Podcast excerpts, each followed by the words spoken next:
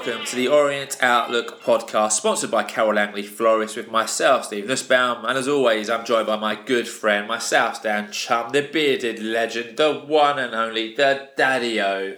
It's Mr. Paul Levy. Thank you very much indeed. Hello, everybody. Welcome back. This is episode number 327, and thanks to everyone who tuned into last week's show, and obviously thanks to Nigel uh, for coming on and giving up his evening and day. Tr- um, um, Dave Victor, sorry, forgot my uh, words there, uh, who came on and spoke about his tremendous book that's uh, that's out now. Thanks to both of them, you know, can tell by the listening figures how, how many people have, have listened and the the Twitter exchanges and the Facebook and the forum exchanges that were going on, and it's great. Everyone's got viewpoints, and some people all right with stuff, and some not. But that's that's the the beauty of having your own opinion, which you are fully entitled to do so with us. This week, though, it's just one game that we've got to review, unfortunately, uh, and a little bit about what's happened in the last week, including our transfer deadline day, which nearly passed us by without anything happening. But as always, let's start with a quick word from our podcast sponsor. Absolutely. So the podcast is sponsored by Carol Langley Florists, who are based in Chingford and have been serving the borough of Waltham Forest and the surrounding area for more than the last 70 years. And their fantastic team of florists are here for all your needs, whether that's wedding, family funeral tributes, birthdays, bar mitzvahs, anniversaries, anything you want they have got it covered. And to make things even better, they offer 15% off to all O's fans and staff, which could bring you a huge saving. And we know an O's fan has already booked a wedding with them, so we are absolutely delighted with that. So great stuff. To get in touch, you can call the shop on 0208 529 4130, or if you are online, you can have a look at their lovely website www.carollangley.co.uk. If you're on social media, so are the team. You can find them on Instagram at Carol Langley Florist. You can find them on Twitter at Carol Langley E4, or you can find the team on Facebook at Carol Langley Florist. Also worth a mention that if you have a business or a product that you would like to promote and are thinking about getting it sponsored on anywhere, we do have opportunities available on the Orient Outlook podcast. So give us a DM, drop us an email if you have any inquiries, and we would love to get back to you and work with fellow Orient fans. So get in touch to find out about any of our affordable options. Absolutely, nicely done. Now, one thing I omitted to note in my introduction was that we have a very special guest joining us this week. We are delighted to be welcoming James from the Rainbow Group onto the podcast. James, welcome to the Orient Outlook podcast. Thanks very much for, for joining us. Um, just perhaps for those that perhaps aren't aware or, or don't know, tell us about the Rainbows Group. Hi guys, um, thanks for having me on. Um, yeah, we, um, we we we founded um, probably about eighteen months ago now. The idea was first raised or put to us by the club. Um, they basically wanted to um, to create a group for LGBTQ supporters, uh, Orient fans, a kind of a, a group where people could meet up get to know other members of the LGBTQ community, support the club, um, and perhaps provide a kind of a, a welcoming, safe space um, to to people who would feel sort of safe coming to to go and watch football. I mean, football has hasn't had the best relationship historically um, with the LGBTQ community um, in general, and you know, for, for one reason or another, um, people might not have always felt comfortable. They might not have felt that football is right environment for them. Um, and so, you know, we kind of came together um, in I think it was I think it was March last year now um, to sort of discuss the idea of whether we could set up a group. Um, and yeah, we've we've we officially launched in October last year at the Newport game. Um, was our first game um, as a group, and the club sort of allowed us to kind of parade around the pitch beforehand um, with with some flags, which was great. Um, we've had an AGM. Um, probably the highlight of the year was um, we marched in the London Pride parade um, in July alongside LGBT groups from other football clubs, Arsenal, West Ham, Chelsea, Palace were there. Um, and um, generally, we kind of we try to meet up um, before home matches um, at the bandstand in the Coronation Gardens. Um, we have a WhatsApp group where most people kind of communicate. Um, and we're just looking to hold more and more events, kind of as the as, as the next as our second year kind of begins, really. You've done a really good job, uh, James, explaining how the Rainbows got started and, and, and, what it's looking to achieve as a group. But is, is there a certain aim that the Rainbows have? Are there lots are there lots of aims that the Rainbows have? Um, I think it's uh, given the given the sort of size of the club relatively. Um, you know, it's, it's it, you know we have you know the, the, you know amazingly the attendances have got bigger and, and, and better over the years as, as the club's been more successful. But you know we are still a relatively small club when you compare us to you know, Arsenal, West Ham, Spurs in London, um, and so you know by that very by the very nature, a group like ours is going to be kind of quite small. So it's kind of we've got to be quite realistic in terms of the kind of things we can do um, because you know everyone's everyone's sort of doing this in their spare time um, and and so really you know we this year um, we kind of would, would, would, want to be more visible. We want more people clubs to know about us more fans to know about us. Um, we want to put on um, some more events some more social events um, you know, we've discussed maybe having a quiz night somewhere in Leyton as a fundraiser, um, and um, and and yeah, just to kind of help, you know, I basically uh, do more to promote um, the uh, the, the uh, um, inclusion for LGBTQ people in in football. In terms of the events and sort of fundraising money, is there an objective around what you would spend that money on, just from a curiosity standpoint? Oh, mainly, mainly just kind of um, the, the sort of the, the, the basically the, the costs of putting on events and running groups. It would be you know it's an absolutely mm. non not for profit thing. It's just basically to sort of keep no, sure. keep, keep, the group going, basically. Um, and we've you know we've we've held discussions about. Um, creating our own merchandise. Lots of um, lots of the bigger clubs have, have done um, kind of rainbow scarves, rainbow football scarves, for example. Um, and you know, um, we haven't fully discussed this, but we would, you know, we could. A lot of these clubs do the, the proceeds from these things go partly to um, LGBT charities as well, which is which is great.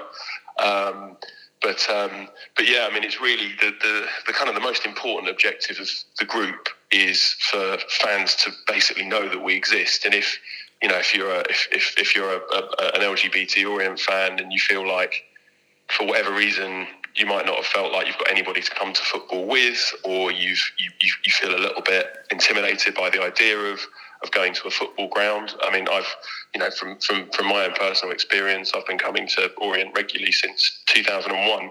And I've, you know, I've never, fortunately, never experienced any any homophobia in our ground. But that doesn't mean that you know it doesn't happen. And and certainly, you know, it, it, there is still, you know, there is there is sadly still homophobia in football. Um, and so basically, you know, we, we want people to know we exist, know they can get in touch with us, um, and can you know meet meet new friends to, to go and watch football with. I mean, I've I've always kind of gone to watch the O's with family members, and it's kind of like this has created almost a sort of second family for us because it's it's a it's a coming together of all people of, of different ages and you know, live in all, all different parts of London. Some, a couple of our members live uh, live live even further afield, um, and but it's you know it's a, it's a new community for us to um, to support the O's through.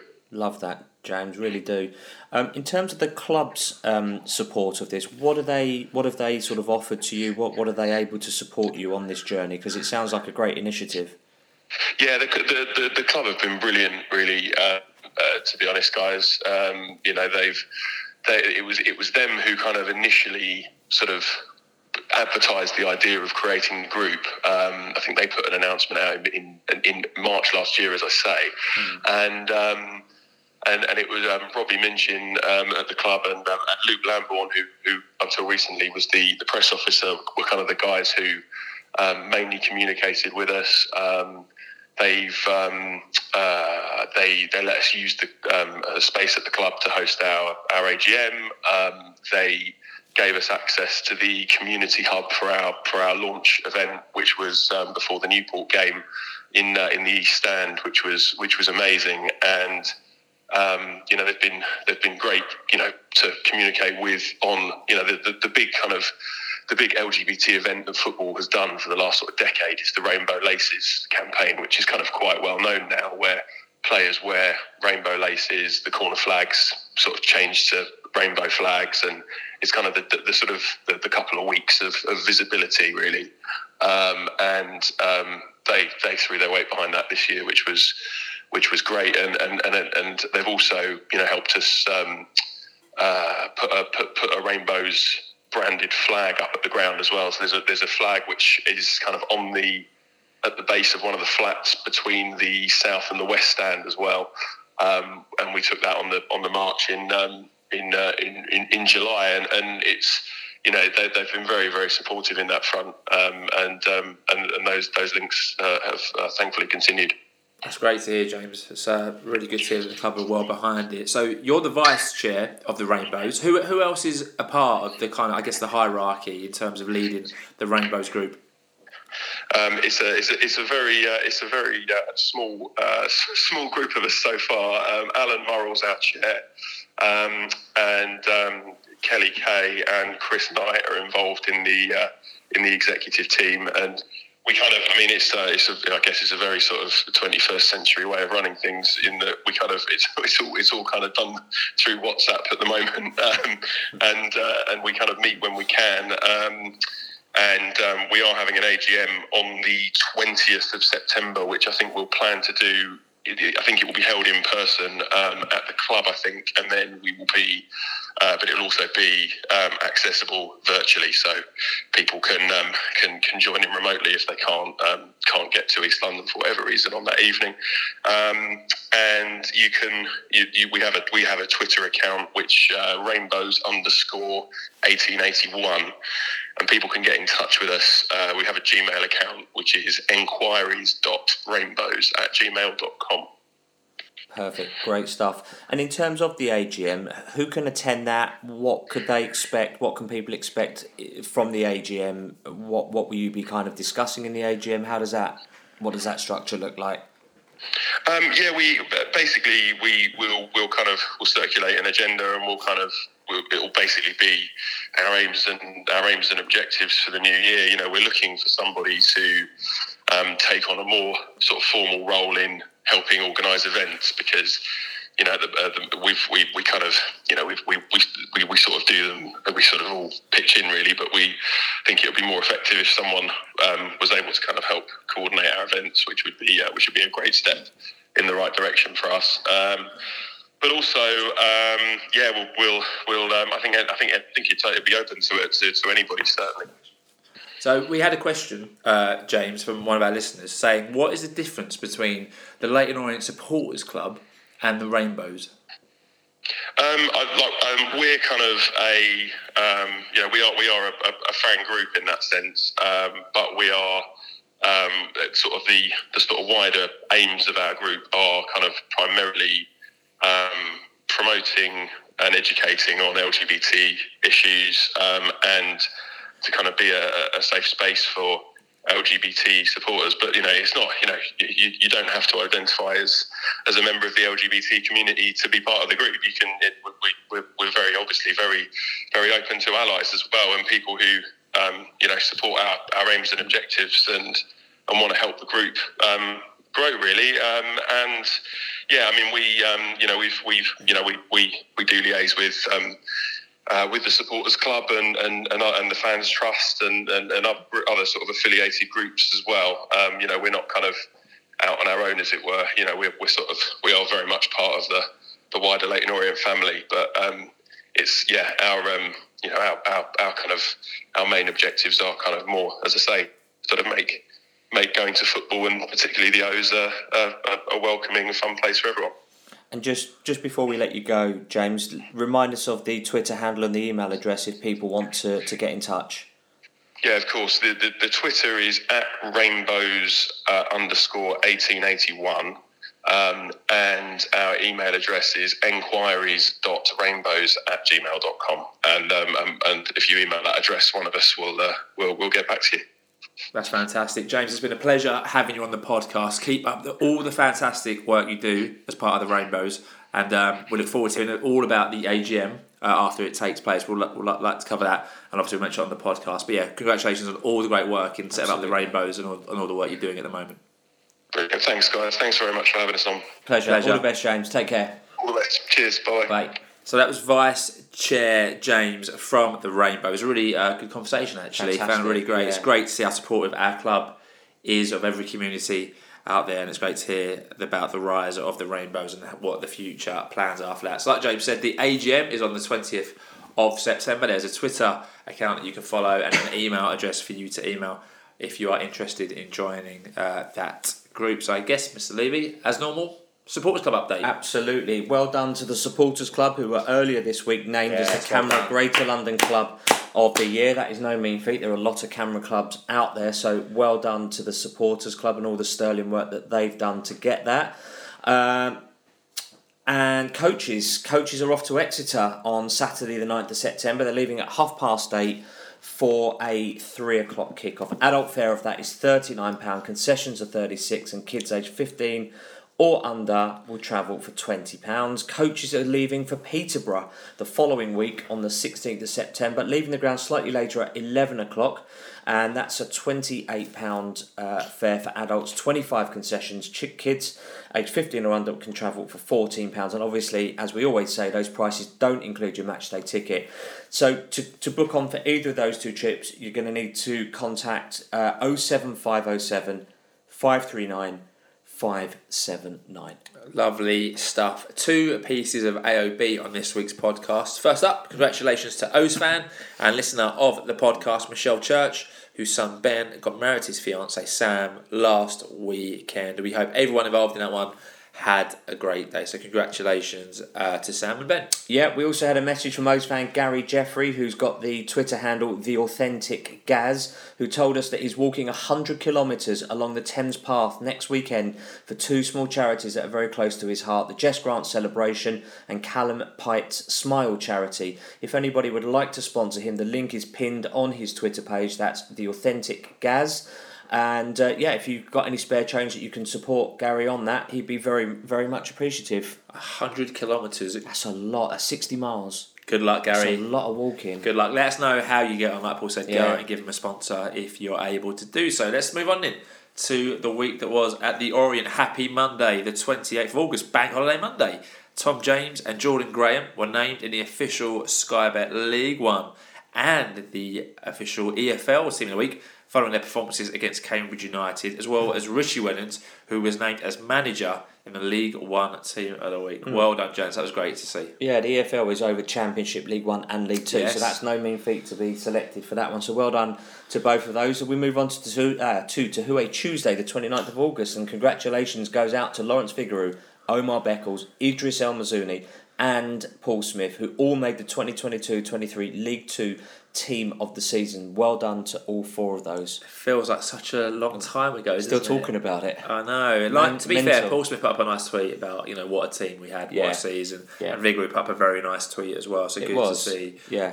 um, their connection still to that team. Wednesday, the thirtieth of August, a quiet day at the club, but not for yourself, Stan Chums, as the Bearded Legende went on air at BBC London to talk on there all about Orient's feature. So it's big names great. featured there. Yeah, Well. Leighton Laureate was on it as well. It was nice to meet. Um, nice to meet him. Yeah, great chat. Nick Godwin. I, I love the fact that there is a mainstream media outlet that covers a team like Leyton Orient. You know, when you've got the Arsenals, the West Hams, the Yeah. Chelseas, the full, you know, Brentfords, like big clubs in like in, in the Premier League, and, and yet they do an, an hour feature on on Orient. I think it's tremendous. Thursday, and I'm grateful for them uh, inviting us on. Thursday, the 31st of August, Ed Turns was named in the Wales under 21 squad. That's for the friendlies, uh, sorry, the friendly against Liechtenstein that's coming up in the, and also the under 21 Euro qualifier that's coming up for them against Lithuania. So we wish Ed every success and hopefully get some pitch time. Yeah, that does mean that Ed will miss the uh, Exeter away match. So obviously we do wish him luck, but be It'd probably be a stretch if he's going to be playing for, against Peterborough as well, having played two games. Possibly. Yeah, we'll have to see what happens. Maybe he's gone already, so he probably won't play Gillingham tomorrow night either. I wouldn't Uh, imagine so. Tuesday night either. Yeah, we will see on that one, but wish him the best of luck in his international colours. Also on Thursday, the club revealed the nominations for August's goal of the month. We had Ruel Sotiriou for his first goal against Wycombe, which was that tremendous volley from that lovely Archibald cross. Ruel Sotiriou's second goal away to Wycombe, which was a snapshot after the ball cannoned out to him. Shaq Forde versus Cambridge, which was obviously last week, and he's uh, finished from close range. And Theo Archibald against Cambridge, which was a lovely quick free kick from Tom James, which Archibald dispatched beautifully. Yeah. At the time when those nominations were announced, I thought there's only one winner. Standout. Got to be Volley. Yeah. Yeah, it's a standout. All the goals are good. It's always good to score goals, and I think probably Theo's is a close second. But I think just for technique and, and poise, that was a that was a good goal uh, to vote for. Uh, Friday the fir- not that we're influencing that, but Friday the first of September, it is transfer deadline day, and after a quiet morning and a quiet afternoon and a pretty quiet evening, an announcement was made at just after half past ten that Brandon Cooper had signed for us on loan from Swansea until January 2024. Brandon said, I'm a ball playing centre back. I like to start attacks, but most importantly, I like to win. I learned a lot playing in League One last season, and I've become a better player for that, and I can't wait to get started. Yeah, Richie went on to say he's a good footballer who likes to build play from the back and he will fit the way that I want us to play. He's still young at 23 years old and will keep developing whilst he is with us. He's a very good organiser for his age and has a strong voice at the back. So, Legenda, your views on the signing of Brandon yeah, Cooper? he's got League One experience. He's got international experience, uh, being a former under twenty one for Wales, and also I think he's made one or two senior appearances as well. So on paper, he looks like a real good quality addition. I like the fact that Richie said he's vocal at the back because I feel that we don't talk enough, we don't hear them enough on the pitch. So it'd be good to have someone like Dean Brill esque uh, that's very vocal. So yeah, good for me. Okay. Good as a standalone signing. Correct. I did feel it was a bit of an anticlimax. Bear in mind we had Nigel on last week and he said, Yeah. you know, a bit of movement. Or One or thought there two might in, be one one, or two or two in. And I presumed we all thought Charlie Kelman would end up being announced Yeah. last week, which obviously didn't happen. And Brandon Cooper, yeah, I mean, not a name that I'm familiar with, but then again, I'm, I haven't been familiar with a lot of names who have signed who turned out to be really good. So, yeah, seems good. Gets my full support. Just felt like a bit. Of, why wait till half ten? That was obviously done like well before half ten in my eyes. Anyway, I don't think that was a late signing, but kept everyone waiting till half ten. But his message in the car was Daylight. daylight. Yeah, so hopefully has a good spell with us. I think he'll get chances at points to shine this season. Like I imagine he's on the bench next weekend if he's not away with Wales, obviously because their turns isn't in the squad. So mm-hmm. yeah, we'll see. We did have a tweet from Orient fan at underscore. 1881 said much needed defensive cover and can hopefully compete for a place in the side. Slightly berate that I've waited all day for a lone centre half though. Yeah, yeah, that's a fair point. In the grand scheme of it, it was a bit anticlimactic because we're expecting a couple. Of, lots of rumours. Moncur gone to Gillingham, Yes. but I saw that he was at Bible class at seven o'clock on Friday night, so I assumed either it was done already or he wasn't going anywhere. right, okay. Uh, so there was that. So that that turned out to be utter nonsense. Yeah, Kelman, Sadlier, all these names that were linked to us. Um, thoughts on people going out, possibly Hunt not getting enough game time. Rhys Byrne, um, maybe Jayden Sweeney, but I didn't see much much value in that. But yeah, I, I, kind of expected one or two to go out. Some maybe they'll go out to the National League or one yeah. of the lower ones like Zech Obiero and, and Rhys Byrne probably go out to, to those which are outside of a window. They don't don't need to to worry so much about Friday's deadline. But shortly after the signing, the aforementioned Kieran Sadlier, it was announced that uh, by Bolton um, that they'd released him, paid up his contract and released him. But as it stands, there's been no further news on his future. No, he's been heavily linked with us, Cambridge, and Lincoln. But whoever gets him uh, is obviously getting a free agent, so can sign him at any point now. So Yeah. they aren't bound by that. Let me ask you a question, though, Bidder Legende. Yeah, Kieran Sadlier yeah, comes to you as a free agent. yeah. You taking him back? Not not this time. No, for me, I don't think we need a Kieran Sadlier. To be honest with you, if anything, um, you know we've got twenty. Think it's 29, I think I saw. 29 players in our squad. Granted, four of them, five of them, like the Pegrams, the Obieros, the Burns, that kind, those that group. Uh, you know, there's probably four or five that could probably go out on loan as the younger ones. I, that then leaves you with 24, which means in an 18 man squad, there's always going to be six that are going to be left out. So that that would be quite a challenge to manage. Um, but I just don't think we need him. Jordan Graham, Theo Archibald when Adji comes back in in January. Um, we've got enough in that kind of a, in the attacking space that you could like Shaq Forde could go out wide, for example. So I, I, I, I think it'd be for the sake of hiring. Um, and he was he wasn't spectacular last year, but we didn't miss Smith as much as I thought we were going to miss Smith because of him. So it's a bit of a weird conundrum for me, but I don't think so as it stands with the squad that we've got now. Okay. For you? I'd sign him on a year, Okay. but I don't think he would sign for us for, on a year deal. I think there were glimpses last season. Obviously, got a wonderful free kick uh, away to Sutton United. I think there's glimpses of a player. Jordan Graham so far, I don't think is 90 minute worthy. Although his crosses yesterday to the box at points were absolutely fantastic. Theo's been a shining star, I'd say, this season from a creativity point of view. But I think sadly, uh, bearing in mind at the moment you've got Sotiriou playing out wide. If you give me a choice out of Sotiriou or Sadlier out wide all day long at the moment, I'd rather have Sadlier out wide and maybe Sotiriou on the bench to come on as a centre forward if needed. Um, so I would take him on a year. However, I think it will take a two year offer to get him to sign on the line, Probably. and I think he'll get that elsewhere. So we'll see. And I guess it depends on how cheap you can sign him for as a free agent.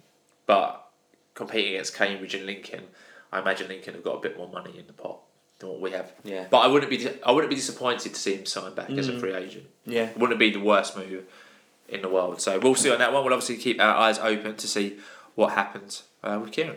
So let's move on to Saturday, the 2nd of September. Yesterday, as we record this podcast, so Ruel was awarded with the August goal of the month for his goal, the first goal, the volley against Wycombe. So well done to Ruel. Well done, Ruel. So time for the main event in. So many of you might be switching off here. So thanks for joining us for a little while. But if you're sticking along, we are going to talk about Stevenage at home. And before the game, we ran a Twitter poll to find out how you thought the O's would get on in this one. And after, I think this is probably a record for the Twitter poll. 501 votes in a measly, I think it is about 20, maybe 36 hours.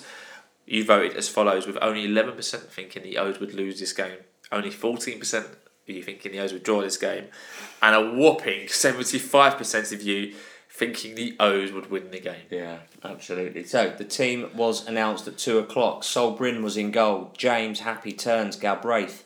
El Mizouni, Brown Archibald, Graham Forde, and Ruel Sotiriou completed the starting 11. Sam Howes was on the bench with Hunt, Beckles, Sanders, Pratley, Moncur, and. So for the eagle-eyed of you, you'll realise that side was unchanged from our win last week against Cambridge United. A very good win, a very superb performance from the team. Mr. Levy, your views on that team? Oh, you know me. I love an unchanged side. I think it unchanged side. I think it breeds confidence of how they play, uh, how each other plays, and they get to know their game better. Strong bench. Yeah, for me, no complaints. I think we said on last week's podcast when we were summing up Cambridge that they'd all deserved a chance to be in Yeah. that starting lineup for Stevenage. So yeah, all good with me. A lot of views came in. Loads. That team was announced. Loads and loads. George underscore Brown underscore said if we play like we did last week, we've got a good chance of getting three points. LOFC Loza said consistency breeds certainty, certainty for the players and the manager. It's Richie's preferred formation and the team uh, that know the patterns of play. Interesting though, see if Stevenage's direct style will trouble this defence. The winning team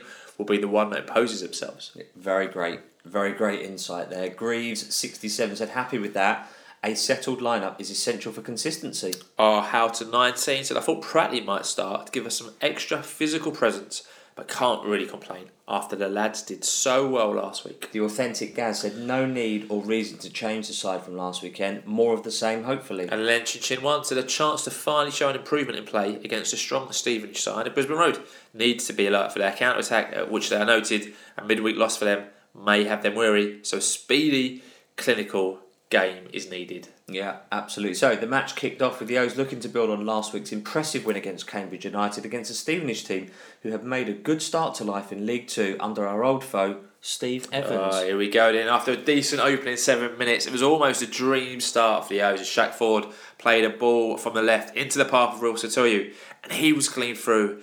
And although his effort beat Ashby Hammond in the South Stand, we were all up cheering the goal. The ball hit the crossbar, and the chance was gone as the ball was cleared to safety. I thought that was in uh, from where we were sitting, and I guess it might be a way the things to come, the way the day was going to go. I've not seen that one back, so in hindsight, should he have scored? Probably, from what I remember, like a one-on-one chance, or you got to be clinical both boxes. We talk about it all I've the time. watched I've watched the replay Yeah. two or three times. He's quite a way out. He shoots really early. Ashby Hammond has come out to close Yeah. him down. He's not at the edge of his box, but he's coming past the penalty spot. And and Ruel is still quite a way out. He possibly could have done more with the ball because he had a lot more time. Yeah. All credit to Shaq Forde there. He's Great won the ball. ball from so they've had a long throw. We've then cleared it. Shaq Forde has then won that ball in the air, taken it down, and then run down the channel. Three men guarding him or, or trying to get the ball off him. He's then fed Ruel, who's on his own in acres of space. He possibly had more time. He's gone long range, 25 yards out roughly, and he's so unlucky to hit the crossbar. Having watched that replay a few times, I think people are a bit harsh that he should have scored that. Maybe he should have scored if he'd have taken a couple more touches and got a better rank, got closer to goal.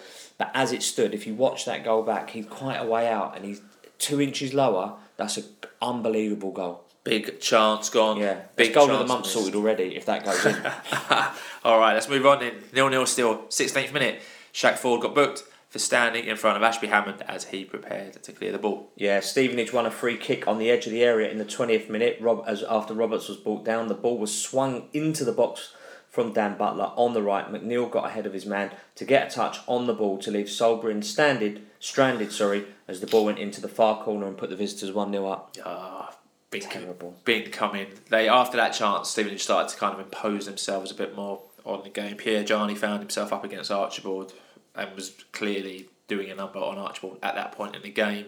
Sweeney looked in control centre back, so and they started to kind of impose themselves a bit more. But a poor goal to Mm. Terrible. concede there. When you watch it back, it's again it's another set piece, and we know their strength is set pieces. We know our weaknesses are set pieces. And yeah, like that kid, what's his name, McNeil, making his debut on loan Yeah, from United, United, won't yeah. score an easy goal all Yeah. season. Then that really disappointing from us. Don't disagree with you at all. Terrible defending from us to allow them to get that nick on and not defend that better. Um, I don't know if we switched off. We can't defend like that in this league and expect to get away with that. Maybe in League Two you could get away. Certainly National League, but not in League Two. It just doesn't work like that, and we've got to wise up. Yeah, no really chance for no chance for Brynn in goal. But Not really, Fans no. have to be doing better for him. So goal down in the twenty third minute could have got worse. The Stevenage penalty appeals were waved away. Jamie Reid went down in the area. Ref having none of it.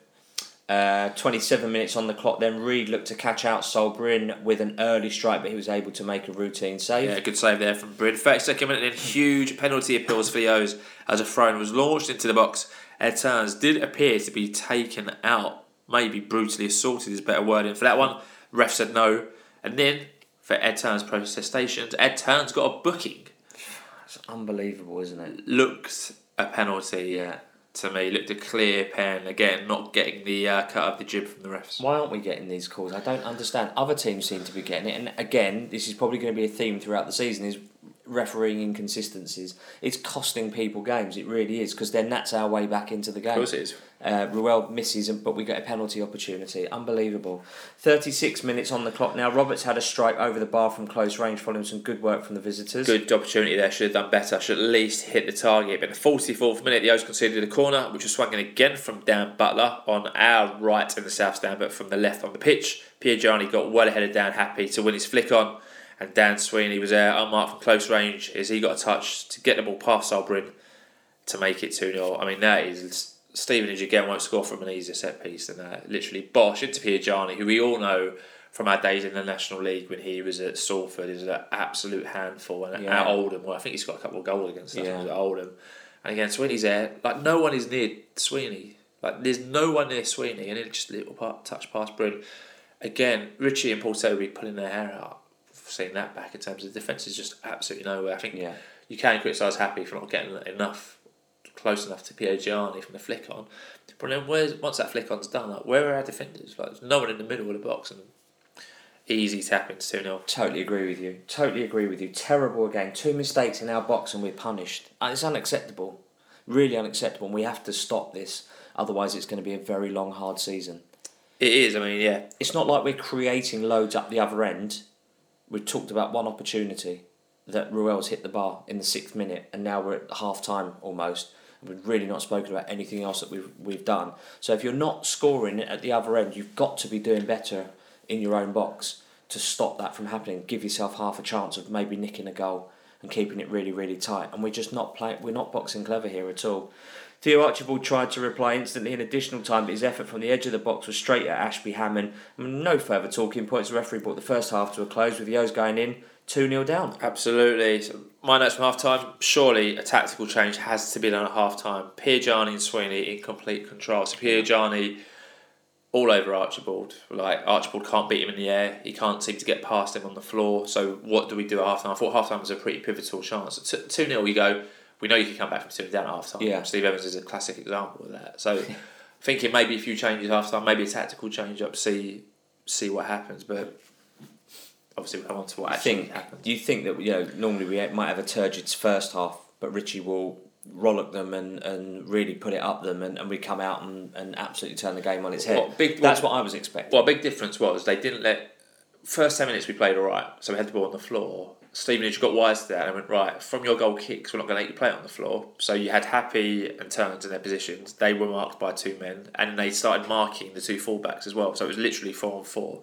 So all Brynn could do was pump it long, and he kept pumping it to Archibald, who was Against who wasn't winning any battles. Yeah. Piergianni was winning the header, so effectively we just kept giving the ball back to Stevenage, and then wait, and then trying to win the ball back, but they kept bypassing the midfield by just lumping it back up. So they kept bypassing, and then they would all press. So it was literally like five on four. So Warren, who sits behind us, was like, "How come it, they keep seeming to have two men on one?" I'm like, "Because they keep bypassing the midfield all the time and impressing the defence. That's what they're doing." So I was surprised not to see a more tactical change. but then I'm not a football manager, and Richie might have seen something that would have affected his thinking behind that. Mm. John W999 tweeted us at half time said, roughed up in the classic Stevenage way. You know they're going to hit you with balls down the channels and set pieces, and we just haven't coped with the latter. On the balance of play, 1 0 would probably be a fair. Would probably be fair, but we've also given them cheap possession far too often. Spot on. Ian Hutchison 08 said it's simple really. If you don't defend properly, you get punished. Fact. And why why do we always get weak referees when playing Stevenage? Yeah, we always say get weak We're going to win 3 2. Smiley face. Kid Samsono said, should have had a penalty, sure, but the truth is we've been outthought and outfought in that half. We can't defend crosses in either open play or from set pieces, and we didn't have a shot on target until injury time. Galbraith clearly wasted at right back. So attendance was announced at just over 8,200 from what I remember yesterday, with 826 away fans making the journey. And the second half kicked off with no subs in the O's. In the 49th minute, Tom James shot over the bar from outside the area. 54 minutes on the clock, a double change for the O's with Omar Beckles and George Moncur coming on to replace Ed Turns and Jordan Graham. And in the 59th minute, two more changes. Joe Pigott and Rob Hunt replaced Shaq Forde and Jordan Brown. So a few changes there. Four, bringing on lots of experience there. I think it's fair to say, but not a change in shape. So I think Beckles was a straight swap for Turns. Moncur was a fairly straight swap uh, for Graham, mm-hmm. and then Pigott was a light for light for Shaq Forde. So Pigott went up as the Yeah. central forward, and Hunt went to right back, and they pushed Galbraith in central In midfield. centre, so a bit more, I can, I guess, kind of streetwise. Yeah. With the experience of those players, but not really a change in shape. Al- Already at that point, it felt like the game was done. Like it was really like filtering out, and Stevens was very comfortable. 64th minute, then for the first time and a half, some really good interchangeable play. So Rob Hunt getting a decent position uh, on the right wing. He crossed the ball in, decent cross, just no one in the box to meet it. Two minutes later, a great challenge from Tom James stopped List from getting his effort away from close range. That was a really good block actually. He had that, had he that not been blocked, that was definitely going on target at yeah. pace. So great block there. 78th minute, then we'll skip to the ball uh, was played forward, ricochet to the feet of ex Orient lonely Nick Freeman, who was at least 30 yards out from goal following the Stevenage attack. And then on the standing volley, he fired the ball in off the crossbar and past a diving Sol Brynn to make it 3 0. Unbelievable, Jeff. Great goal. Great I mean, I remember the excitement when we signed Nick Freeman from Wycombe, if you Yeah, mind yeah, back two, three years ago. Never saw anything like Nah. that from Nick Freeman. Scores his first goal, I think, in 11 months against us yesterday. Yeah. Steve Evans raving about him. I mean, that was some goal. really was. If you want to be uber critical, you can criticise Sol Brynn that he probably shouldn't be beaten from that, that Oh, distance. If you I- want to be uber critical, critical, but that is a tremendous strike. Yeah. Just playing both sides of the coin there, just, you know, for those that are looking at this from a negative standpoint. But, you know, that is a great strike. He probably won't score a goal like that ever again in his career. So typical that it had to be against us. Yeah, really good goal there. 82nd minute, Ethan Galbraith had an effort, which was palmed away by Ashby Hammond. That was a decent effort there. Keeper done well to save that one. Yeah, and from the resulting corner, Joe Pigott had a free header from close range that he sent over the bar. You've got to do better there, haven't you? He should scored that.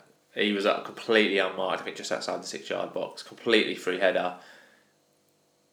Should have got his first Orient goal. Disappointing not to see the net bulge for that one. Disappointing. 88th minute, Pigott had another effort which went wide as he was at a tight angle that time, but well wide that one. Yeah, four minutes of additional time were played. No further talking points. The referee blew the full time whistles. The O fell, the O's fell to a 3 0 home defeat to Stevenage. Yeah, so Richie Wellens spoke to Dave Victor at full time. We're going to play a snippet of the interview, which is uh, available on the club's YouTube channel and on the website. So here's a bit of what Richie had to say to Dave Victor at full time. Richie, thanks for joining us. There was a big contrast between last week's performance and this afternoon. Yeah, I mean, so I'll take the blame. I should. It's really difficult when you have a performance like last week to um, to change the team.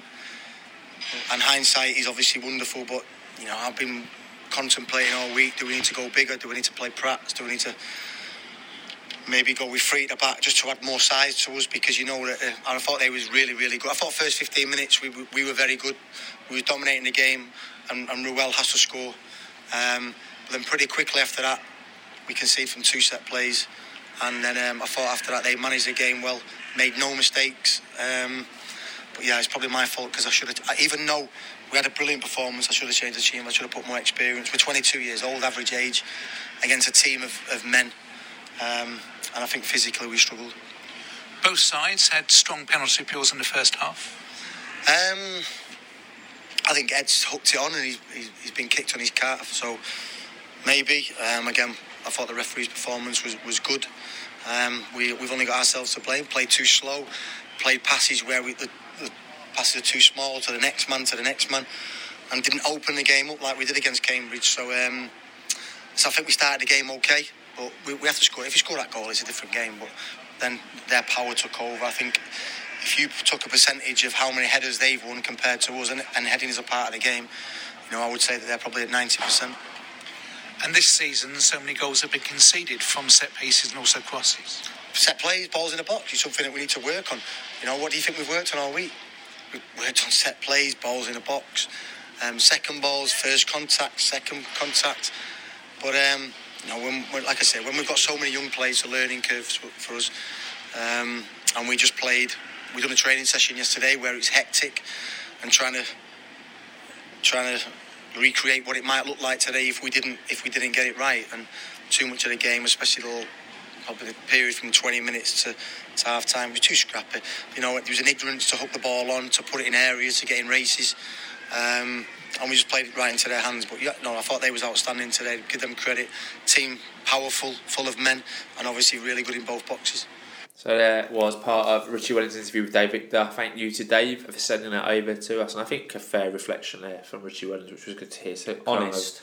an honest assessment uh, Yeah. of the game. So always good to hear. So the league table it's still too early for us to give you a league table update with six games played. So Beard Legenda, your views on that loss in at home to Stevenage? Yeah, I mean, look, very disappointed to lose at home and to Stevenage of all teams. Know, we've got to do better when teams suss out our threats. We've got to do better to overcome that and have a plan B. Um, we've got to develop. We've got to evolve. You know, we're playing against better players now. You know, some have played in the championship quite recently as well, so they're they're, they're faster. They think quicker and they move the ball quicker. So, not suggesting that Stevenage are that, but they had a game plan and stuck to it, and it worked really well. And ours didn't. So, uh, you know, but to that point, I like the fact that Richie's owned it. It's all about accountability, um, and he's owned that. He got it wrong. They followed his instructions and they weren't right. Slightly disappointed that he didn't then perhaps respond earlier in the match and bring Prats on and maybe bring Omar on and bring these bigger players, Joe Pigott, on soon. I know it's the hour mark, but maybe at half time, to give the guys a whole half to play. Uh, again, maybe uh, maybe being a bit bit picky there. Don't mean to be, but um, yeah, it's just a bit frustrating that, that they've come up with us and, and yet they've got the upper hand on us on this. It's just a bit frustrating. But credit to them, you know, they, they weathered our early storm, played to their strength, knew what knew what ours were. Like you said, changed. Uh, Steve Evans's post match as well. He said, you know, they they saw Ruel's obviously the effort. He screamed at them. That's not what we've been practicing. Sort yourselves out. And they did sort themselves out. And then once they had sorted themselves out, they nullified us. Um, and, and we didn't respond to that and then adapt and change. So um, fair play to them. They've exploited us, and look, you know, it, it's just one game of forty six. You know, we're six games into this now. We've got two matches this week, so nothing to dwell on. We move on uh, and look to right this wrong against top of the table next week. So it's not it's not easy, but um, no no fixture in this league is an easy fixture. No. Your views? I've got to be honest, I I think that's a bit of a wake up call going into the season. I know it's only six games in, and I know you can't read anything in, but you looked at the first four games of the season, you went, okay, Charlton, uh, Portsmouth, Wycombe, Blackpool, probably going to get beat in those games. Take that on. You can argue, apart from Portsmouth, the scorelines were, and the performances are pretty decent. Cambridge was amazing last week. I think you look at Stevenage, you go, we should be giving Stevenage more of a game. I think the most concerning things for me is that tactically we didn't change anything. Well, whether that's Richie going, I don't have the players to adapt to a 4 4 2, or whether that's him not willing to do that, thinking we might expose more of ourselves there. But for me, I was I couldn't quite understand why we didn't do anything to try and change the game. Now, I'm not a football manager. I, I don't pretend to be or perceive to be, and I'm not going to sit here and say Richie should have played this tactically because that's not what this podcast is about to go into that detail about criticising a manager. But I was a bit disappointed in not reaction. Like you just mm. mentioned, Evans saw something he didn't like, and they sorted it, and then they saw how we passed on the floor, and they stopped us from effectively doing that on the floor and forced us to play their game.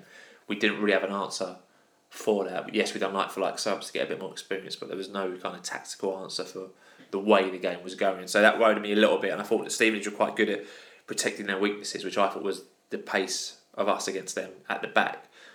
But our weakness was our defence at set plays, which we didn't protect well enough. So hmm. I think they've done a very good job. They were much better football. They had a much better football pedigree than what we probably gave them credit for beforehand. They're a good football team. I think they'll be up there, to be honest. But again, we just crumbled. Really, like we never looked at any point in getting back into that game. Once it was two 0 with forty four minutes gone, there was never that kind of feeling. Oh, if we get one, we'll put it back because there was never that feeling we were going to get one and a three 0 down. It was job done hmm. really. And I'm, I'm more kind of concerned about the effect this has on players' confidence because you know it's three home games we've played now. The first one we got beat four 0 quite comprehensively. I think it's probably fair to say.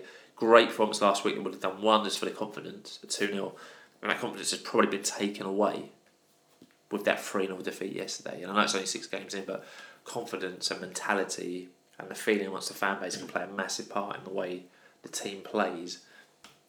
And already we've seemed to be leaking goals at home for fun. So, bit concerning there, but you know, happy with Richie Wellens' post match interview. Took responsibility, which I think all great managers do. And like we say, fully behind Richie Wellens. He'll, you know, learn from this and hopefully get a reaction out of the boys next week. It does leave a few questions about next week in terms of who starts. You know, nowhere turns, we know that. So I presume Beckles walks back into the team. That's Brandon Cooper. Starts and is available. Does he go with experienced big Rob Hunt back, back in and drop even Galbraith? Does he bring Pigott back for this one?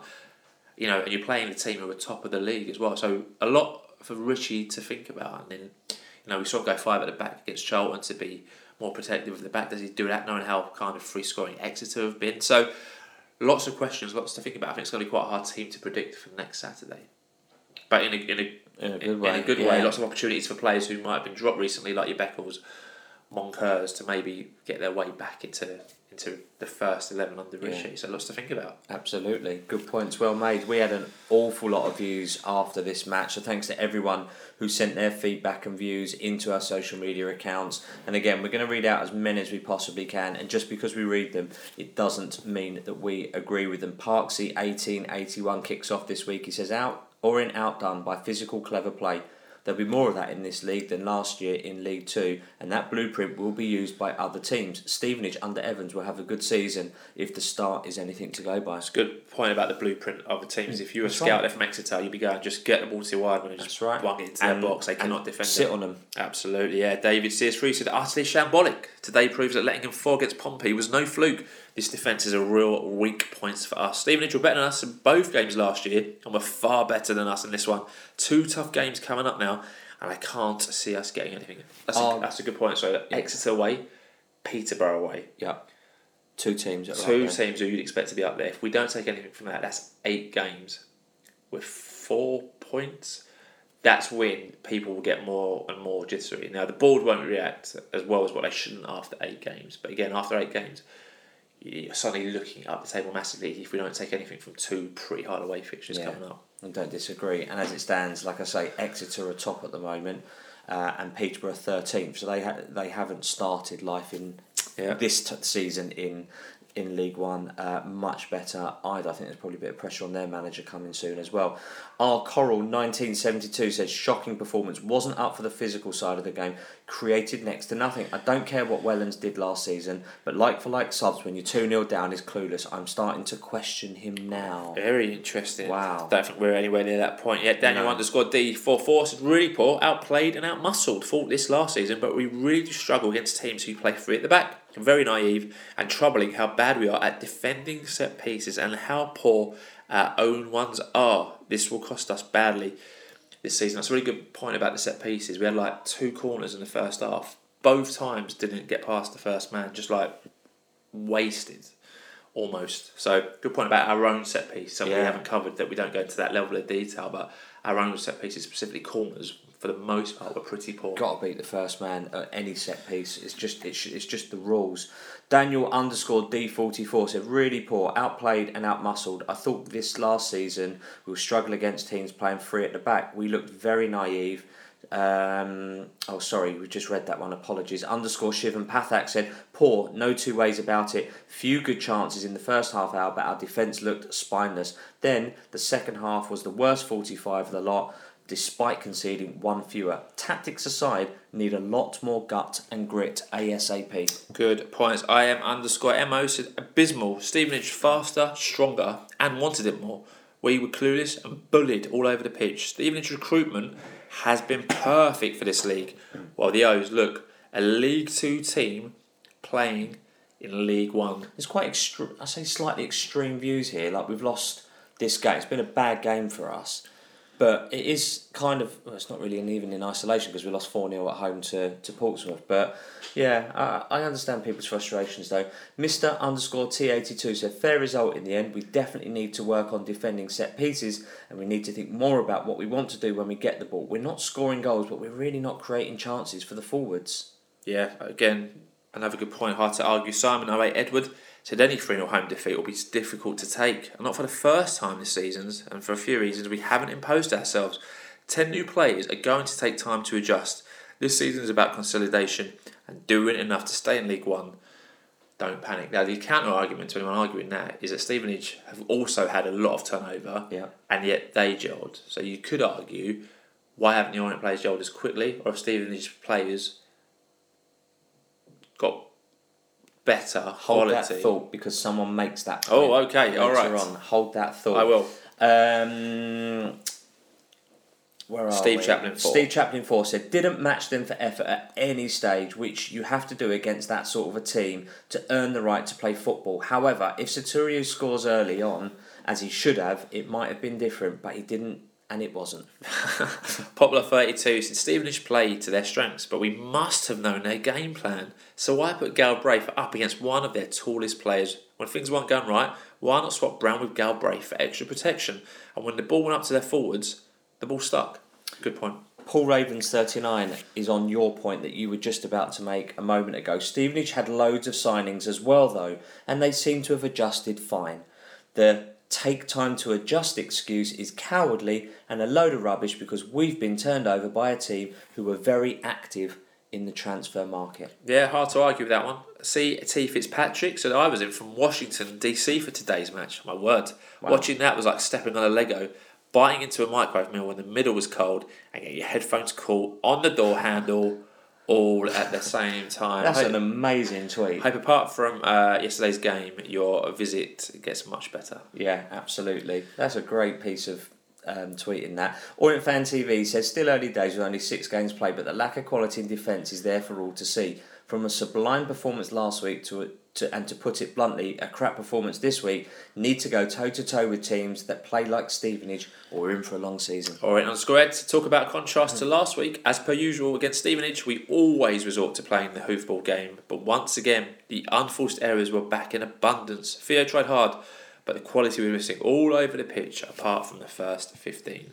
Zillachum89 said, Oh, awful from set plays again. Ed Turns had maybe his worst game in an orange shirt. I don't like to give Evans praise, but his game plan was spot on. Their press didn't allow us to play out in the first half, and in the second, we couldn't break them down. Bad day, but we'll get better. Willow Gaffer said after all, hit the bar when he should have scored and then went missing, it took us another 60 minutes to have an effort on goal. They did a job on us playing for free kicks and corners, stopped us playing out, resulting in us going long and then winning the first and second balls, and we had no cohesion. Yeah, Les LK52 said today proves that possession is meaningless. We had 68% and never threatened. I don't know whether to worry more about the set piece goals we concede or the lack of goal threat up front. Have to have done better in the window. Could be very costly. Interesting there from Les. Ben Ben 1980 said Stevenage, along with Pompey, play physical, play direct, and look for set pieces, which they have become masters of. Exeter will play the same style from what I see from the last few weeks. Lots to learn and work on. Don't get on the players' backs. They need our support. Amen to that. JME Ray 72 said they outplayed, outmuscled, outmaneuvered us, played to their strengths, and looked the far better side. Making four subs before 65 minutes sums up the performance. However, the first 10 minutes we played some lovely stuff, and if we well kept his shot low, it may have been a different game. Good point. El Swallow 74 so played it to their hands, both tactically and physically. Too many players thinking they were on easy street after one good performance. Yeah, good point there. Yeah. PM PM three one nine seven zero said everything that was good last week was the total opposite today. We all know exactly how they play, but seem to have no answers to prevent it. Yes, the ref didn't cost us the game, uh, but I failed to see any of the crackdown on time wasting either. Yeah, M8, XYL, so they had the number on us. They don't have better players, they just know how to play us, and it's solely down to Evans. They pressed our keeper and centre back so he couldn't play out from the back. We're on Shaq not winning anything against Piergianni in a million years. Got drawn into their game, same as what they did at their place last year. Who knows what happens if Ruel buries it or if we get a penalty for turns, but we need to get better from set pieces. But unfortunately, we were outplayed and outmanaged. Regroup and go again. Still not worried. Yeah, final word this week goes to Janine Adelman, who said, No doubt that was disappointing, but trying not to get too high with the highs and not too low with the lows. Yeah, nice tweet to end it on. So let us know if you agree or disagree with any of the tweets that we've read out or our own views on this podcast. You can do that by giving us a tweet at Orient Outlook. You can give us an email at orientoutlook at outlook.com. You can find us on Instagram at orient underscore outlook underscore podcast, or you can find us on Facebook at Orient Outlook Podcast. Absolutely. So we move on then to a prediction league update. Unsurprisingly and thankfully, there were no correct predictions for this game, meaning that the top of the prediction league is still the same as last week with Doe Lewis on seven points. Our Rob JB 1974 is second on six points, and joint third are on four points. Britline Devises, Grunt the Postie, and Yukeskin. Keskin. I think is that's probably how that's pronounced. So thanks to everyone who sent in their tweets, very positive tweets, uh, predictions yesterday. I was expecting to see a few random silly ones, but there were none. No, there was a 2 0 to Stevenage, but no one got 3 0, like we said. So moving on to today, as we record Sunday, the 3rd of September, and the O's ladies got their season away at Wow. home against Richmond and Kew. Won the game 2 0 thanks to a penalty from Leanne Bates and a goal from the halfway line. Looking forward to seeing this one back when it hits socials Amazing. from Shona Samariro. So well done to the ladies. Great performance, great start to the league Yeah. season. Let's have it, ladies, this season.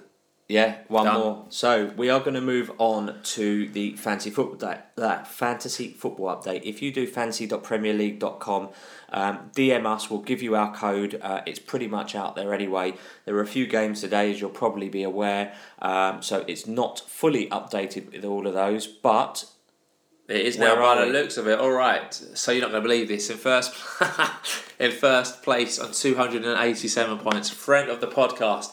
He sits literally behind the bearded legenda himself. Chris Kane leads the league on 287 points. He's three points Well done, ahead Chris. of Ryan Beer, whose team name is Happy Days, which I like very much, on 284 points. I am currently in 268th place. Apparently, I've gone up, which is uh, good to hear. So I'm in 268th place.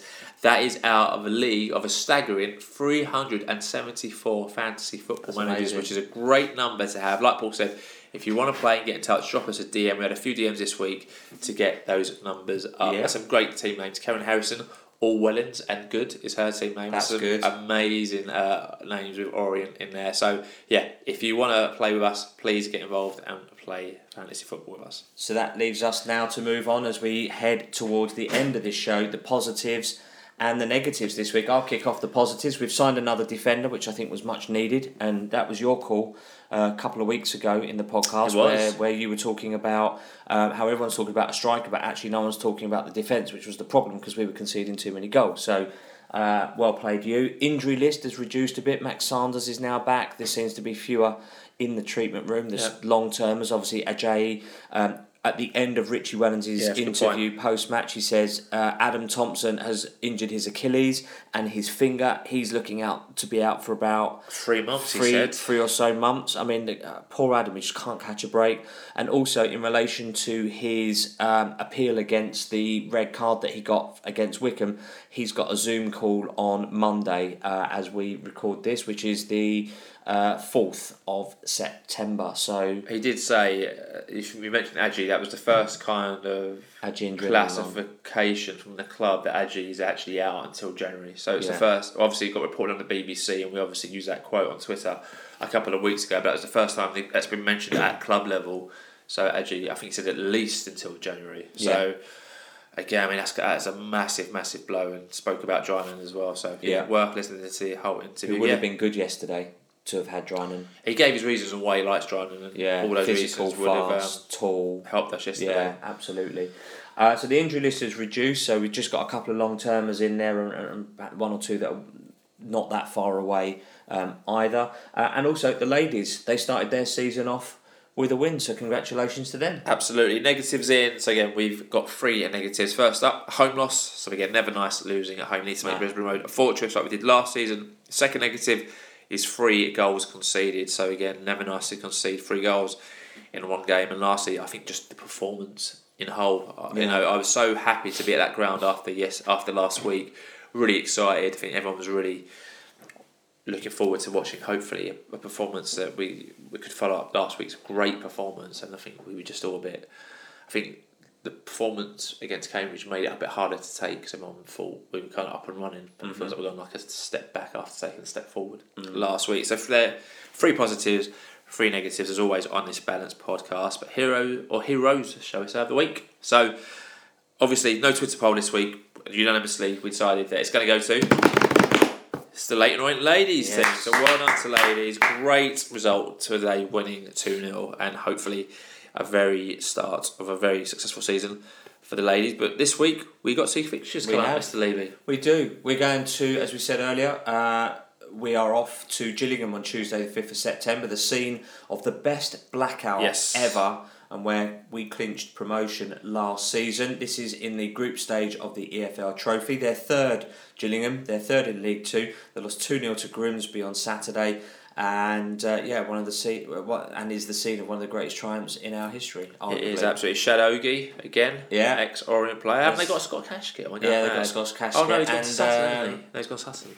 They have got someone else. There's a though. few ex Orient there. Oh, what's his name? Ethan Coleman. But Yeah, I don't know if he's that's the one. suspended because he got sent off last week. Shame. Um, but we will see. If you go into Gillingham, have a safe journey. Can't imagine there'll be too many making that one. Then, Saturday, the 9th of September, a very long journey all the way to Exeter City, who we've already mentioned, top of League One after beating Burton 1 0 away on Saturday. Good result for them. If you're going to either match, have a safe journey and you can tweet us before, during, or after the way to the match. So two tough away trips for the O's this week. Yeah, very much so. Uh, sponsorship reminders, don't forget, get in touch with John and the fantastic team of experienced florists at Carol Langley Florist. Uh, uh, you can call the shop 0208 529 4130 or get in contact via their socials, which is Carol Langley E4, Carol with an E on the end, or at Essex Biz on Twitter. They're also on Instagram at Carol Langley Florist, that's all one word, or search Carol Langley Florist on Facebook. So that is it. Thank you for joining us for episode 327. And after an outstanding performance last week, the O's couldn't replicate that as we faced our old foes, Stevenage, who did a proper number on us, beat us convincingly, with plenty of lessons for the team and the management to take away and ensure our season gets back on a positive and, more importantly, a consistent track. Like we said, two tough fixtures come up this week. Richard and the team need our support throughout the whole season, where there are sure to be plenty of ups and downs. So safe travels to all those attending these matches. We'll be back next week, rounding up both games, hopefully talking about two wins and a much brighter outlook. At least better performances, Yeah, one true. step at a time. If you're listening on iTunes, please subscribe. Give our podcast a five star rating. We really appreciate it. We've still got just 104. We know that there are thousands of people listening to this. So if you're listening on Spotify, don't forget you can now rate the show. We've got 97 ratings, or you can even leave a comment on each episode. It's a new feature from Spotify. So if you didn't know that, go to each episode and you can make comments on it. So please do so if you get a chance. Don't forget to follow or add us to your favourites on your chosen podcast provider, and that way you'll get all the episodes as soon as they're available. We're also on smart speakers, Fan Hub app, and we're also now on YouTube. Search Orient Outlook Podcast on YouTube. So listening to this podcast has got even easier. If you've got an older relative, a loved one, an Orient chum, someone who is new to you in the stand, who's bought a season ticket because they're looking for some, some live football um, and are, are disillusioned with the Premier League, whatever their rationale or reason is, if there's someone new sitting next near you uh, at the club, please pass on the pod, show them on their phones how to do that. We would be most grateful. Yeah, absolutely. So massive thank you to James from the Rainbows for uh, coming on the podcast earlier. Like he said, there are ways to get contact with James and their team. So if you want to make contact, go and look them up on Twitter or give their email address a quick email. But we'll be back, like we said, episode 328 next week with all the information and views that you could ever need. We look forward to hearing from you. And as always, keep calm, stay safe, have a great week, and listen to the Orient Outlook podcast. Keep the faith and up the O's.